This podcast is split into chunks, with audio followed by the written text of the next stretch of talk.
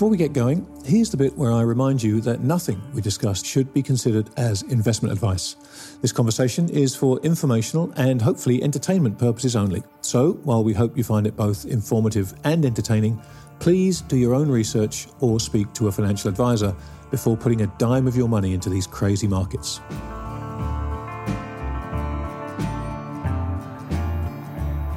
You're about to listen to a very special preview edition of The Endgame, featuring, as always, my co host Bill Fleckenstein and our frequent guest, long-time contributor, and great friend James Aitken of Aitken Advisors. It's been a long summer, there's been a lot of travel, so The Endgame has been on a bit of a hiatus, but we're back.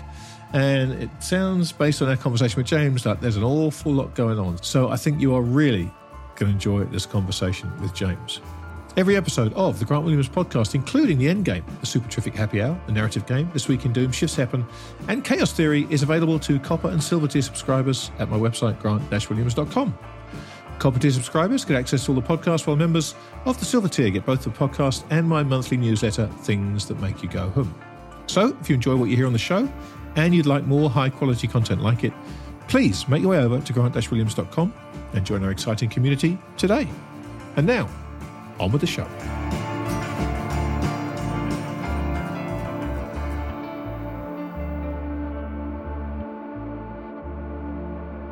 Welcome, everybody, to another edition of The Endgame with my two co hosts, because the third one is way past being a guest now Mr. Bill Fleckenstein and Mr. James Aitken. Gentlemen, how are you? Bill, you first. How are you, mate? I'm doing just fine. And and I'm hoping both of you two wonderful mates are doing as well as well. Is that my cue to cry a bit? I get a bit teared up whenever Bill says that. Yeah. A little yeah. bit. A little bit. You've been on a tear this year. You have been all over the place this year. You've been hard man to pin down. Well, if you mean all over the place in terms of travel, yes. Just to clarify. Well, there's been a lot a lot going on. There's a lot of people to have a chat with. There's a lot of people more important to listen to. It's been a quite confusing year in a lot of respects. Some things happening that are obvious, some things perhaps not.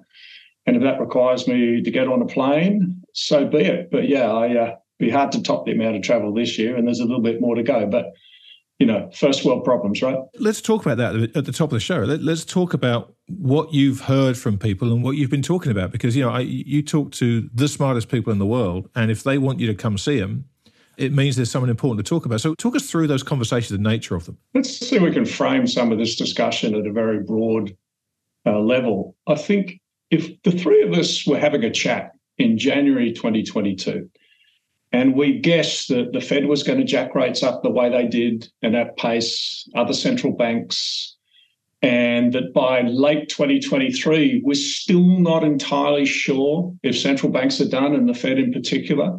Look, if we'd guessed that in January 2022, I reckon we would have penciled in much more obvious signs of a slowdown in consumption, rising credit stress, so wider spreads, more obvious and widespread defaults, a derating of the equity market, tighter financial conditions in general, and all in all, more signs of economic stress.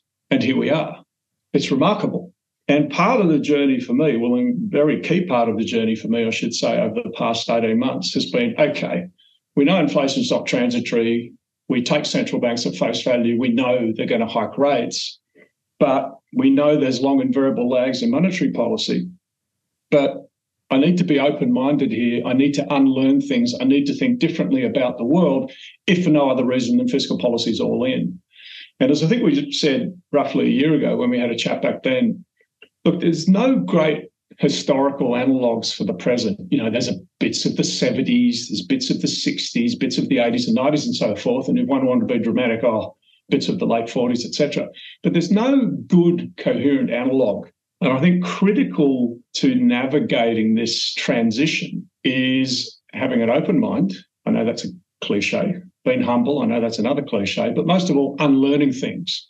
And I think one of the key things people are struggling with is we thought we knew how monetary policy transmitted to the real economy.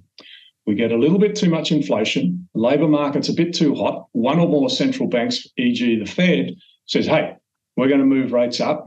They talk a tough game, they keep moving rates up, something breaks, they're forced to do a 180 degree turn, they start cutting rates, we end up at the zero lower bound. We know that game. Central banks can't follow through on their promises. Well, here we are in late 2023 with a Fed funds rate, let's say simplistically five and a half. The US consumer still in pretty good health. The stock market sort of churning around but going nowhere. Bond yields higher. Defaults rising a little bit. Credit spreads well behaved, and so on and so forth.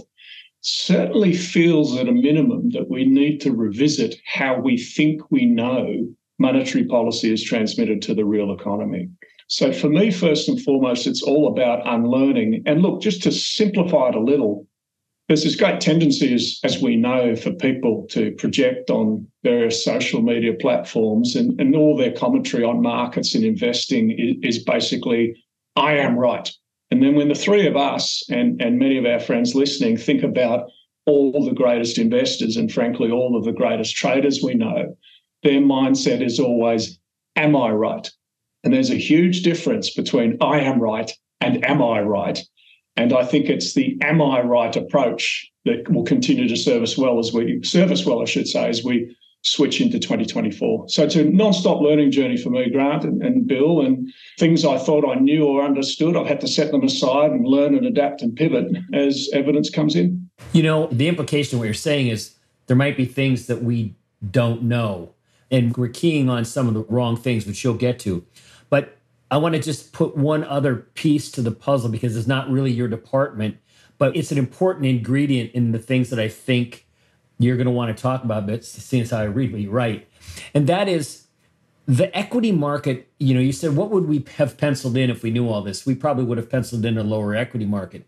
And one thing I think we can't forget about is the size of the massive bid and its passive bid and its distortion. Obviously, that's Mike Green's department. But I think part of what you're going to discuss, if we layer in the fact that stock market doesn't seem to care as much about important things that used to, I think that's another factor that is leading people to be more wrong because this is a new phenomenon over the last 15 years. So anyway, you might want to just touch on that when you go through your view of what things people might be missing. Yeah, well, let's let's as they say, double tap on that because otherwise I might forget. Of course, you're right, and I would extrapolate it from passive, I'd extrapolate it into all forms of non fundamental quantitative flow through global markets. And to be very clear to our listeners, it's not to complain or tilt at windmills or bemoan it. It's just to realize the environment we're all operating in. So there are hundreds of conversations like ours occurring today around the world, trying to figure stuff out, trying to be less wrong from a qualitative, fundamental perspective, and you know, you put macro and all of that. But the reality is that even if we all get it dead right upon the outlook, the road ahead, and markets and so forth, even if we put our portfolio out perfectly, we're going to be a tiny, tiny, tiny, tiny percentage of turnover in all markets around the world. That's the reality. We could be the greatest value stock investor in our chosen sector, but the facts are because we're such a small percentage of turnover, you know, maybe high single digits, the chances are as soon as we put capital to work, we're going to be instantly wrong because the 90% is driven by non fundamental strategies in the broadest sense, whether they be passive or let's call them quantamental. And that's just the way it is. Now, whether it be vol targeting, passive, you know, we go down the list, all these gigantic factor engines. Look, effectively, they've all got an element of volatility targeting. So when implied volatility is falling, they add to risk. When it's rising, they start to trim risk all across all sorts of liquid markets. I think we all know that. And the point here, Bill, is that all this non fundamental capital, which dominates global financial markets every day, it's very important to respect it and it's very powerful within regimes. But if we're switching regimes or evolving into a different regime, then these non fundamental flows or non fundamental machines might not be well positioned and might be caught offside. And we see that from time to time when there's a sudden rush of flow that generally makes no sense as someone out there, non fundamental, is recalibrating their exposures. So, to be clear, we need to be mindful and respectful of the fact that there's an awful lot of people out there, frankly, who don't care. They don't care. And the essence of so much of that non fundamental money, I mean, not so much passive, but the essence of so much of that non fundamental money is that you can predict realized volatility and you can predict correlations. And if you can predict those two things, then you could construct a very large portfolio of exposures all around the world in most liquid markets that you can control pretty tightly, which is what happens. And that's just the reality.